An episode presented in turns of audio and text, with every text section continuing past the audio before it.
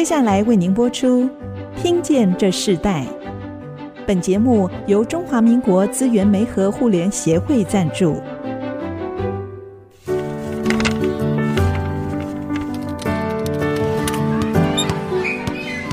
每一段经历都是学习，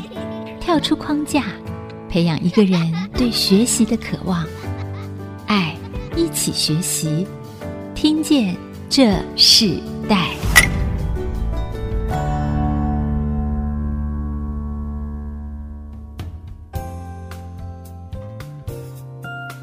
各位听众朋友，大家好，欢迎收听《听见这世代》，我是主持人郭兰玉。今天在《听见这世代》节目里头，我们跟大家分享的时代学习关键字，我们谈到是这世代建筑根基、智慧创新与良善的建筑。那我们在这个节目访问开始之前，我们要提醒听众朋友，《听见这世代》节目我们已经同步在 Apple Podcast、Google Podcast 上架了。如果你在 Podcast 收听的话，按一下订阅，就会每集收到我们的节目，收听非常的方便。那喜欢我们的节目，也欢迎到 Apple Podcast 来评五颗星，并留下你的心得，给我们支持和鼓励。那我们知道，在二零二零年到二零二一年哦，这两年的时间，改变了人们对居住环境的整个思维和方式。因为全球的疫情的发展，让所有的人都改变了对家的新的概念。以前大部分的人在工作的时间长过在家里的居家的时间，可是在这个全球疫情的这样的环境的，好像限制了人们的一个行动的开始的概念的时候，我们看到家变得非常的重要，成为人们最多时间所在的地方。城市中许多大小的建筑，虽然在疫情期间仍然维持进行，在一切变化快速的这样的一个时代。什么是这个世代建筑的根基呢？什么是符合一个时代智慧创新与良善的建筑？在人被大环境限制。在有限的时间和空间的时候，看到透过建筑，它开始伸展，进行不一样的建筑的模式，这都是一个大时代变化里头，我们看见的仍然是有个盼望的事情。所以，我们今天针对这个主题，特别邀请到吴清源建筑师事务所的负责人吴清源建筑师来到我们节目，来跟我们分享在这个时代里头，在建筑时代的创业故事和他自己在这个时代建筑的一个未来性有什么样的一个新的看法。所以我们特别邀请。请他来上我们的节目，吴建筑师你好，主持人大家好。建筑师比我想象的还更年轻啊，可是我看到他非常多的作品，在整个的产业里头，作品啊被展现出来。谢谢。那你自己本身为什么当初会学建筑的呢？我们刚刚私下谈到说，你好像是屏东来的孩子哈。是是是。呃、欸，会练建筑的原因哈，其实我我我从小在屏东长大嘛，那家里是一个大的一个家族了，我们从小就是住在一个三合院。那那这个部分当然就是家族里面的叔叔啊、伯伯他们都同样住在一起啊。那时候我另外一个叔叔是念土木背景的，然后，那我时候那时候在选填那个志愿的时候，其实。也有跟他们做一点点的请教，那后来他跟我说，你可以选土木或者是选建筑这样子啦。那当然在屏东的念书，其实我的成绩其实也不是很理想，所以在选填志愿的时候，当然就建筑土木一起选了。非常有幸因缘机会就选到了建筑，然后录取在中华大学。嗯，所以在这个过程，我就来新竹念书。新竹念书，其实一开始对建筑也是懵懵懂懂嘛。那念了以后才知道，哦，原来念建筑是跟我们还没有接触的时候的一个想象是不太一样的。它其实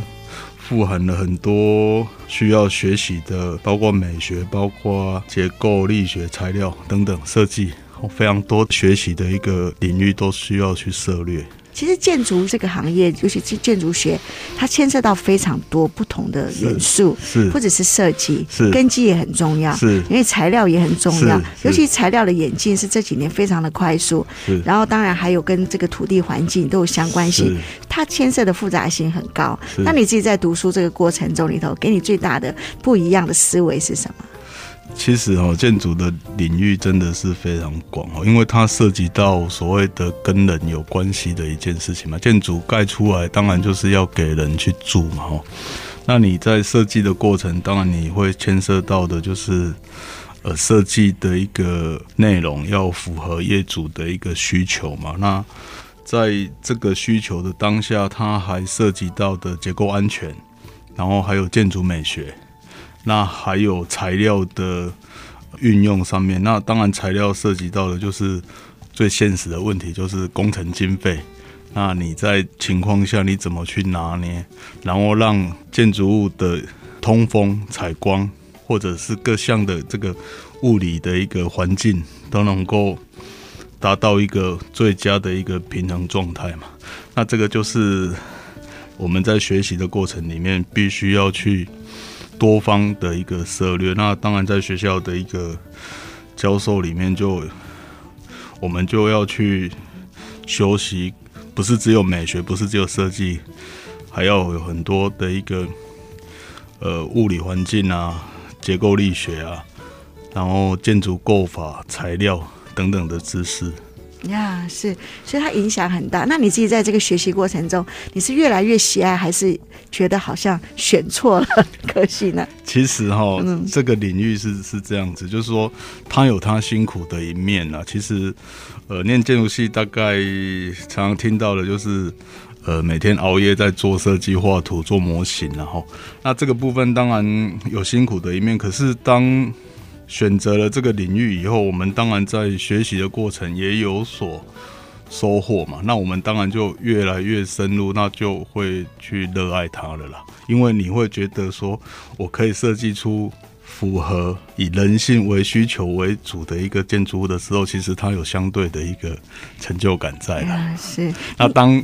职业完了以后，现在我们看到房子一栋一栋的设计完成盖出来，其实也有一种成就感。嗯，对。哎，因为我自己有个协会，专门帮助一些贫寒的家庭嘛。是。那你这样讲，我我突然想到，哎，我们有个孩子，台中科大建筑系这样子的科系。然后就发现他怎么常常很少回来，他以为他去贪玩，就发不是，他每个礼拜都要做模型，是啊，是啊对不对？是啊，做这个模组，是啊，是啊，那个很耗很多时间，对不对？啊，因为从中的学习，你才会对空间、对比例、对构造有认知啊，这个是必然的一个训练过程啊。所以建筑系的一个训练过程跟其他科系是不太一样，它非常强调的就是你要去手做，你从。操作当中，你才会知道哦，建筑原来在要盖起来的柱梁系统，或者是说它在结构上面，你怎么去思考，怎么去让这栋房子啊？所以做模型是一种学习训练的过程，它是一种让你能够体验整个空间尺度，还有。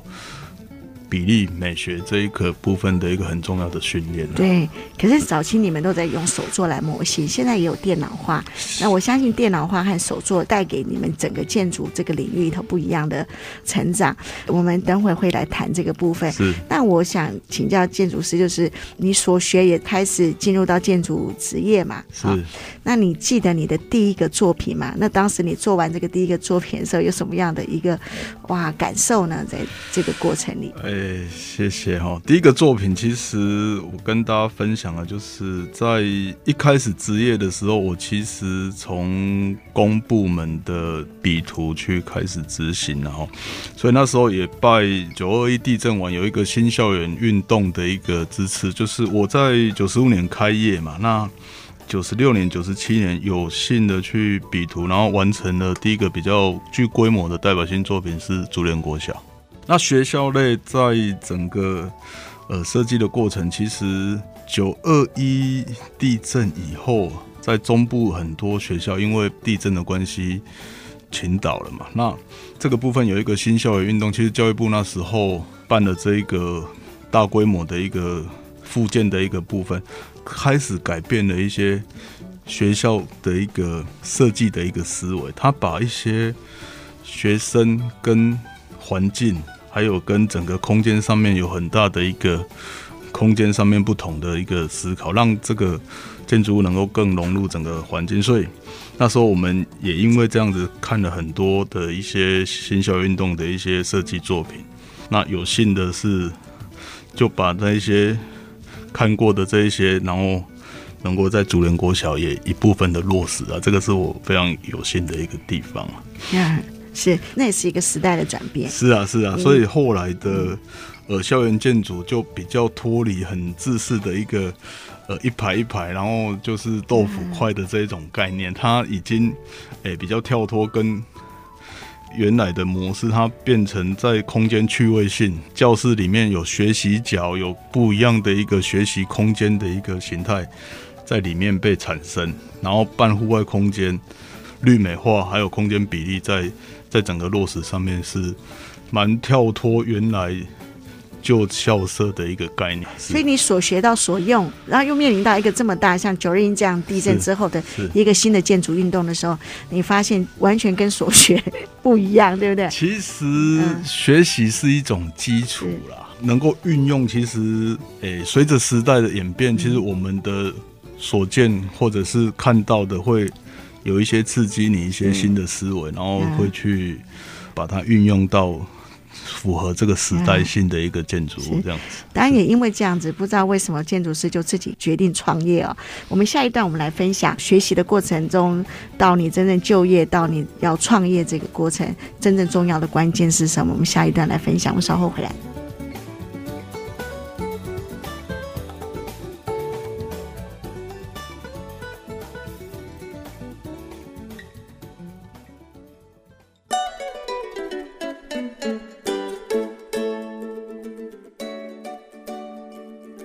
欢迎回到《听见这世代》，我是主持人郭兰玉。今天在《听见这世代》节目里头，我们特别邀请到来宾是吴清源建筑师事务所的负责人吴清源建筑师来到我们节目，来跟我们分享这世代建筑的根基，从智慧创新与良善的建筑来谈到发展和他自己个人的创业故事哦。创业这件事情，它不只是你所学，也跟你自己对创业的这个领域，你自己想要在事业上有什么样的想法？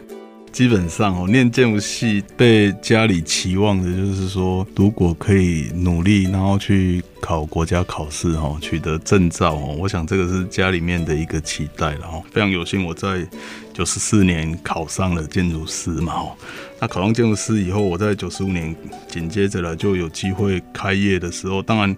这个部分也是家人的一个期待啊，就是说希望你能够。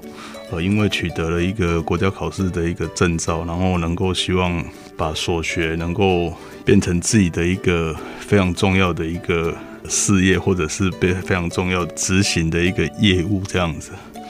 开业的时候刚提到，就是说，呃，那时候其实开业，你说会有人主动拿设计案给我们操作，我想 那个也是一个很困难的事情，因为。根本也没有相关的一个，因为我又是从从屏东来嘛，那在新竹这边也也大概也没有什么特别的的人脉资源等等之类的，所以当然阅读了很多刚提到的那一些新校园运动的那一些资讯嘛，那我们就想说，哎呀，如果有公部门的一个学校的一个进图案的时候。那我们就去比图嘛。那这个过程当然是非常艰辛，就是说它是一个一翻两瞪眼的一个部分，就是你是第一名，你就优先取得设计权。那你如果是第二名、第三名，其实诶，那一些心思大概就是变成是一种经验而已了哈。家里面的期待，那我们也想说，我们出来开业就试试看，然后有这个呃。公家案的一个净土的一个公告的时候，我们就尽量去做净土的一个准备嘛。然后那大概准备起大概在两三个礼拜、一个月的时间，那我们就非常有心在那个时间点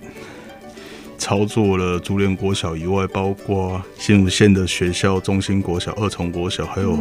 竹光啊等等之类的一些学校的一些工程。然后，所以大家做了很多大型公共建筑案。诶、欸，早期是这样一点一，这就这几个了，也没有很多了。是。那后来当然这个过程就是，那后续当然有机会接触到建设公司嘛。那后来我们非常珍惜建设公司的案子，所以当然这过程就是公部门的也有持续在操作了。那现在目前的阶段，当然公部门的案子就。因为人力跟时间的关系，也大概就比较少。然后主要是以建设公司的个案为主了，这样子。是是，所以其实你做公共部门和做商业建筑其实是不一样的概念。其实概念是不太一样，可是哈，我我我个人觉得就是说。公部门操作经验哦，让我们在操作私部门商业的时候，能够更进入这个掌控的一个部分。因为在公共工程里面，你要针对工法、施工图、材料、工程预算，都要能够得到一个平衡啊。公共工程其实，在那个时间点，其实。呃，原物料飙涨哦，有时候会面临到很大的困难，就是发包不出去。所以在这个过程也让我们学习到非常多。就是我想建筑它就是一路一路的经验累积跟学习，然后转换成自己的一个内心中心思想的一个过程，这个是非常重要啦。那因为这样子，所以我们有公工程的经验，在操作商业空间的时候。呃，我们知道怎么去掌控整个空间品质，然后跟销售部分的一个可售面积能够争取到一个比较平衡跟最大值的一个状态。呀，所以这个是不一样的训练啊。是，在这过程中，所以你你在创业过程中，其实你已经挑战过不同的案子。是。那你自己真正最想要在你的企业，你创业了，你你希望你的企业可以展现一个什么样的一个企业价值呢？讲到这个部分哦，就是建筑是要给人用的哈，所以在人性建筑这个部分哦，其实我们在操作个案的时候，都会把这个当成非常主要的一个思考了。那人性当然就是人住在里面，你就是阳光、空气、水，那怎么跟环境去做一个呃融合或者是平衡？其实。呃，某种程度的开发就是对环境的一种小伤害嘛，哈。那我们怎么去让这一个部分把这种伤害点降到最低啊？让人住进去的时候，能够把空间格局、各个空间，包括卧室、厕所、起居、客厅，还有这个厨房等等之类的通风采光，我们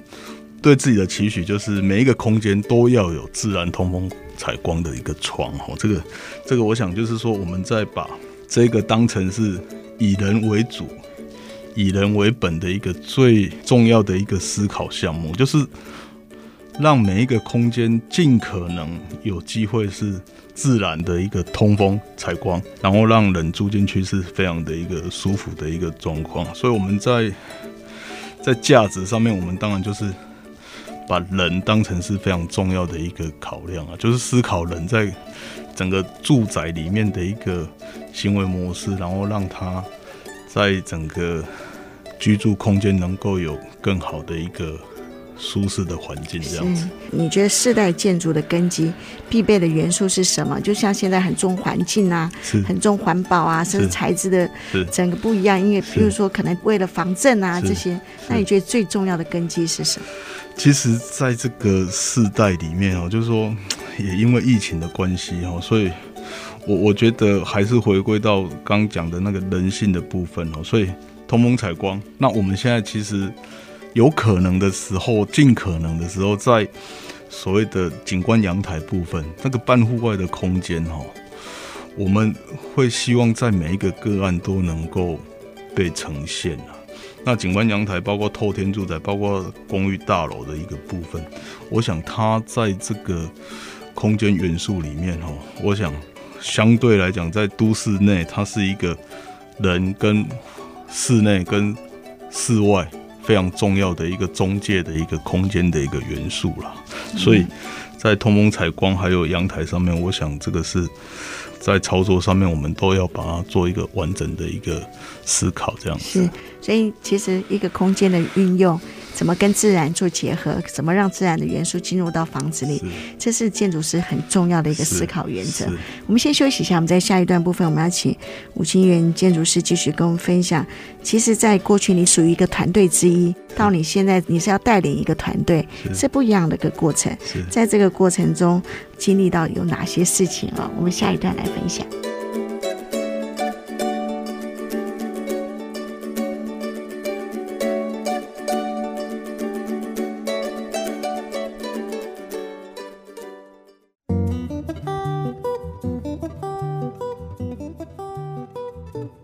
欢迎回到《听见这时代》，我是主持人郭兰玉。今天在《听见这时代》节目里头，我们现场来宾是吴清源建筑事务所的负责人吴清源建筑师，来跟我们分享他的创业故事，也来分享这时代整个建筑的不一样的元素啊。我们在这一段，我们想请建筑师来跟我们谈谈，就是说，其实你在过去，过去是属于团队的一员，那你现在是一个领导一个团队哈，你觉得给你最大的差异在哪里？在公司里面当设计师，到后续自己创业的过程哦，其实这个部分心态上面是不太一样的。就是说，我们以前在当设计师的时候，只要把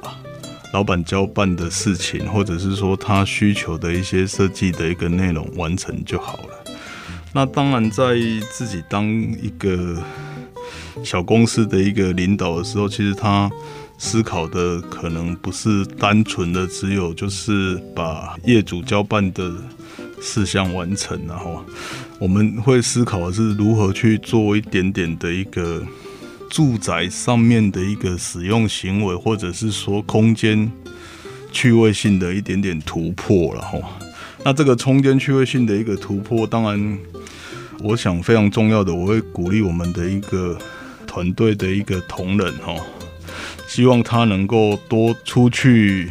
体验空间。其实体验空间这件事情是还蛮重要的。就是说，出去的时候，不管走到呃哪一种建筑物，其实都是一种体验。那体验当然对我们来讲，就是在尺度上面拿捏，还有在空间氛围上面的拿捏，就有有所不一样。我我曾经去一个那个私人的美术展馆。啊，其实它的空间趣味性就还蛮多的啊，所以我都会像这种东西，我都会鼓励同仁说：“哎，我去看过不错啊，你也可以去看看。我的感觉是什么？你可以去看一看，回来跟我们大家一起分享啊。”另外一种就是，其实多阅读，阅读其实把很多的一个别人认为好的个案做一个文字上的描述，其实我觉得这个是一个我们可以去。理解他在构思整个空间，或者是在整个空间氛围上面非常重要的一个工具啊，就是说你去多阅读。那包括另外一个就是对同仁之间哈，就是说有容错的可能性啊，就是说你不要连一点点小错误都不能被允许的时候，其实他的自由度就会因为你的态度而限制啊，这就是你的领导风格，也是你的独特性哦。可是在这个整个过程，你也遇到了跟所有的行业同样的一个疫情的时代。以你建筑业，你觉得最大的改变是什么？其实疫情哦，真的是把大家的一个居住行为，或者是说对于跟户外之间的一个行为，让我们有一些很大的一个。不同的思考，其实像我们在思考后续的建筑的时候，其实像入口玄关啊这件事情就可能变得非常重要，因为啊，对对，你可能需要进来玄关有一个洗手、脱鞋、脱外套的一个动作，那甚至在那个地方需要做某种程度的消毒，或者是说要。类似无尘室的概念，进去无尘室要先全身在那个地方被某种程度的把一些细菌啊，或者是病毒在那个地方做某种程度的一个阻挡嘛。所以入口玄关如果在疫情一直没有办法被有效掌控的时候，我想这后续在建筑设计上面，我想是非常重要的一个议题。这真的建筑师，你讲到很对。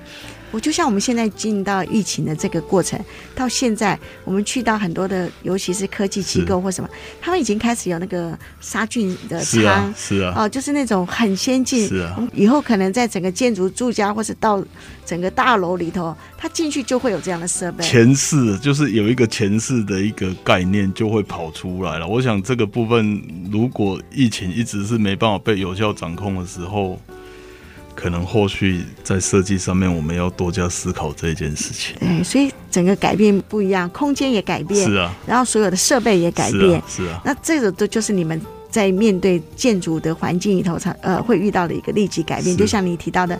啊，你一开始你在刚进入到建筑这个行业的时候，你你因为呃九二一这个关系，台湾遇到这个问题，结果你们就改变了一个校园的建筑模式。是。那同样在疫情时代，你们也看到整个空间的改变，呃的伸展就不一样了。对建筑行业来讲，这都是一个很大的挑战。那你面对这些挑战，你自己的心态是什么？然后。你怎么在这一切的变动中里头，你还可以鼓励年轻人有一些新的看见，和帮助他们在他们自己的领域中有些突破呢？这部分呢，我想就是建筑当然是与时俱进，然后就是说面临什么样课题，那我们就要。对应模式出来，那那我想建筑在这个部分，我们可以操作，就是在空间上面的一个提供啊，比如说刚刚提到的入口玄关高科技的这一些设备被安装在这个空间嘛。那当然这个部分就是在建筑上面与时俱进，我们必须要有不同的一个空间思考会跑出来。你可能。上班的一个空间跟上或者是居住的空间，就是不会需要太大的移动了，因为现在的那个线上的开会或者是居家工作这件事情，好像已经有某种程度的被被接受跟落实了嘛，所以我们可能就是一个小社区、小领域的一个人的一个思考，那车子这件事情可能就会。某种程度的被被淡化掉了，哦，所以这个是在未来上面，我想，呃，我们在思考的一个部分，或许在五年、十年就会有慢慢不一样的思考跟使用行为的一个转变，然后建筑或者是高科技的设备的运用，我想这个也是未来非常重要的一个趋势，就是说病菌哈能够某种程度的阻挡啊，所以这个也要拜。科技的一些产品的一个帮忙来，来来达到这样子的一个效果，这样。可能可是跟针对建筑又要顾及美感，就像我们现在有那种杀菌光，是，现在是有那种消毒，可能你就会结合在自动化，是啊，结合在灯里头，结合在什么样的一个程度？啊啊、现在已经有在在做这样的计规划了吗？其实这一个部分，其实在设备厂商上面，其实都已经有有某种程度的一个。提出来这种需求了啊，只是在落实上面，我想短时间还可能不是那么那么多了。可是后续，我想这种思考一定会在后续的后疫情，如果还是没有办法有效掌控的时候。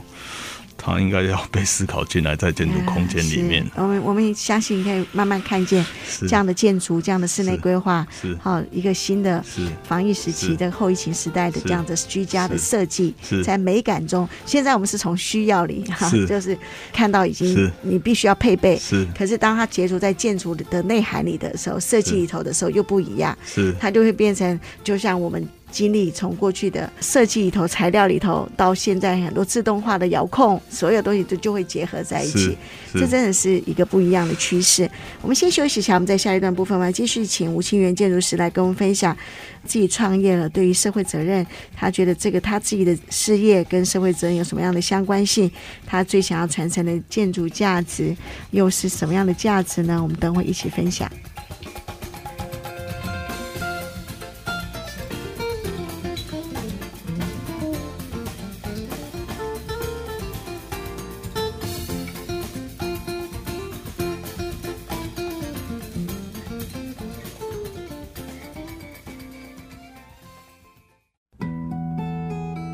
欢迎回到《听见这时代》，我是主持人郭兰玉。今天我们在听见这时代节目的来宾邀请到是吴清源建筑事务所的负责人吴清源建筑师，跟我们谈一个时代的建筑的根基，还有一个智慧创新与良善的建筑趋势。当然也分享了他自己的创业的这个历程，在这个创业过程中，他带一个团队，他自己对团队的同仁的要求其实是很重要的。那我们在这段，我们也请建筑师谈谈你自己认为这个事业跟社会怎么去落实一个社会责任。以你自己的公司为例呢？其实，在社会责任上面呢，我们应该是说，希望我们设计的建筑物对环境的冲击，我们希望能够降到最低然后。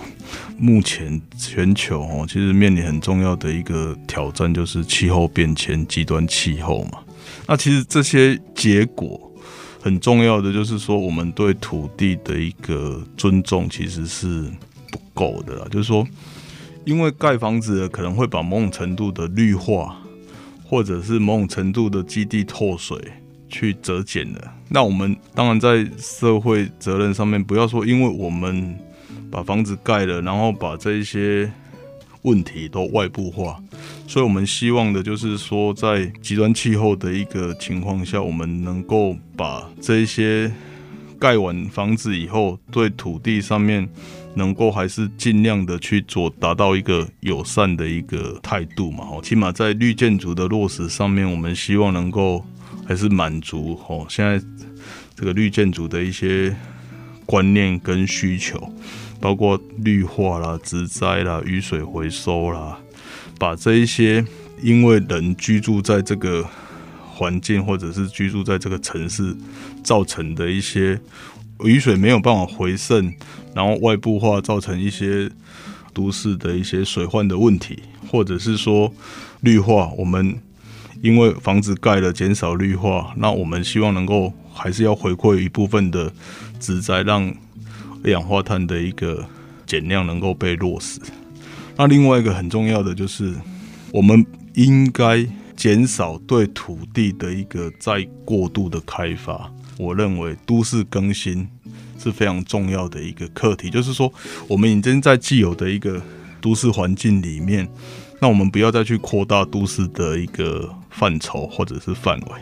那我们在都市里面把旧的房子能够把它。结合更新，变成是改变都市的一个更好的市容观瞻。因为立体化的一个更新，然后创造更多的户外空间，跟更多友善绿美化的一个空间呢。我想这个是在整个建筑上面，我们希望能够有这样观念的一个传导，然后减少对环境上面冲击。冲击，甚至可能会是有时候会真的是会让破坏嘛。是啊，是啊。这样的过程中，其实我们可以看到智慧、自动化，甚至创新，一个良善建筑，这些都是跟一个城市息息相关。可是你们又会遇到业主的要求，又跟整个的结构不一样。然后在这个过程中，甚至现在就像无障碍的空间等等，这些都要集结在一起。你怎么平衡？你怎么在每次的一个设计中平衡这些不同的需要呢？刚提到的就是说。只要是一种开发行为，都是对于整个环境上面有某种程度的一个破坏，而只是说我们希望在这种开发行为上面，把破坏做适度的回馈，然后让它的一个破坏程度是降低的。讲到这个平衡点，就是说我们应该在空间需求上面先去。达到一个以人为本的一个空间上面的一个满足。那在这个满足的情况下的时候，我们会适度的把它做立体化操作，就是让它垂直向度的一个发展，就会把更多的绿化腹地跑出来。这个部分就是我们要去把产品做好，然后去说服业主，让我们有这样子的一个想法能够被。落实的时候，我想这个是我们的价值存在了，就是说这样子才能够平衡，能够因为你把产品做好了，你把空间格局做好了，然后说服了业主有这样子的一个操作方向，然后创造出更大的一个腹地，然后更大的一个绿美化空间，或者是保水的一个铺面，那这样子的一个操作就会让。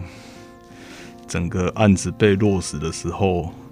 那这样子的平衡就会让环境更好。顾念很多事情啊，顾念你的事业，顾念你做出来的建筑的作品跟环境所有的平衡，甚至也要顾念你的团队。那其实，在建筑很重要的根基是从人来。是，那也跟家庭有关啊。那你自己怎么在创业和家庭中来平衡呢？其实哦，我 我其实是是非常的忙，然后所以太太对我来讲就是一个非常重要的一个呃支柱哦。她把我的小孩子，包括整个家庭细节哦，都照顾得非常的一个无微不至哦。那也能够体谅我平常的忙碌，有时候我做设计的时候都会呃忙到晚上大概九点十点这样子。那当然陪小孩子的时间就相对小了，或者是说对家庭的付出时间就相对小，所以。非常感念我太太对我这样子的一个包容，谢谢。所以妻子是你事业最好的帮助啊，在帮助就是将你的家庭顾好。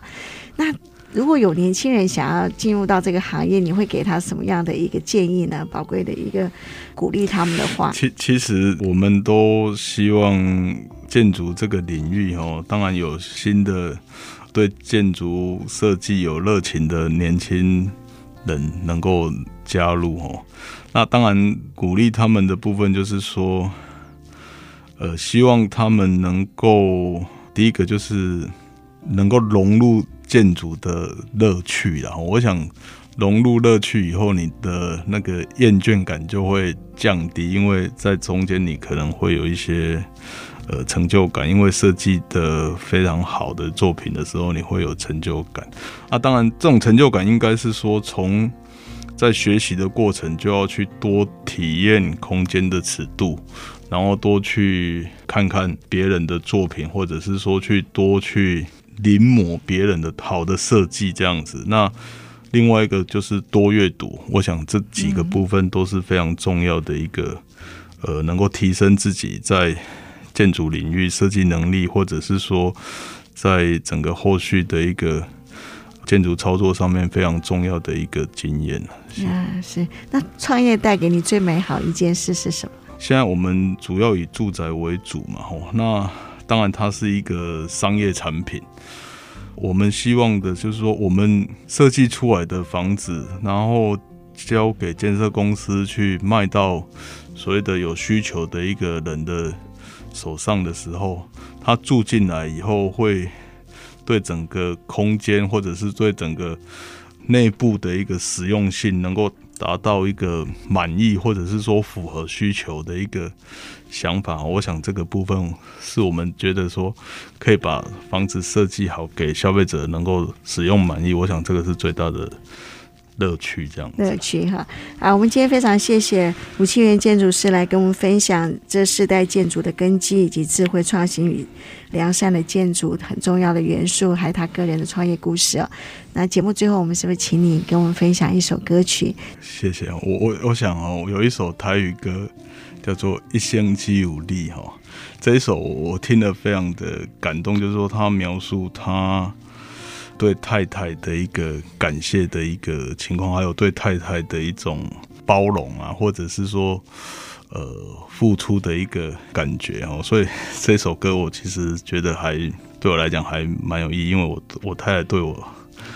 的一个包容，还有付出，还有对家庭的付出哦，是让我非常的感谢的一个部分。谢谢。好，那我们就在这首歌曲中，我们要跟听众朋友说声再见。今天非常谢谢吴清源建筑师来在我们的现场分享他自己的啊人生很重要的一个创业的过程和故事。那同样的，就是诶，他也成为我们 IC 之音很好的邻居哈，非常非常奇妙。谢谢，谢谢。希望他的建筑的专业也给许多的听众朋友带来很多宝贵的知识和不一样的一个思维。今天非常谢谢你，哎，谢谢谢谢大家。那我们听见这世代，我们进行到这里，我们下次再见，拜拜。好，拜拜。听见这世代，建立爱的连结。中华民国资源媒和互联协会邀请您一起启动公益资源，实现分享与给予的良善社会。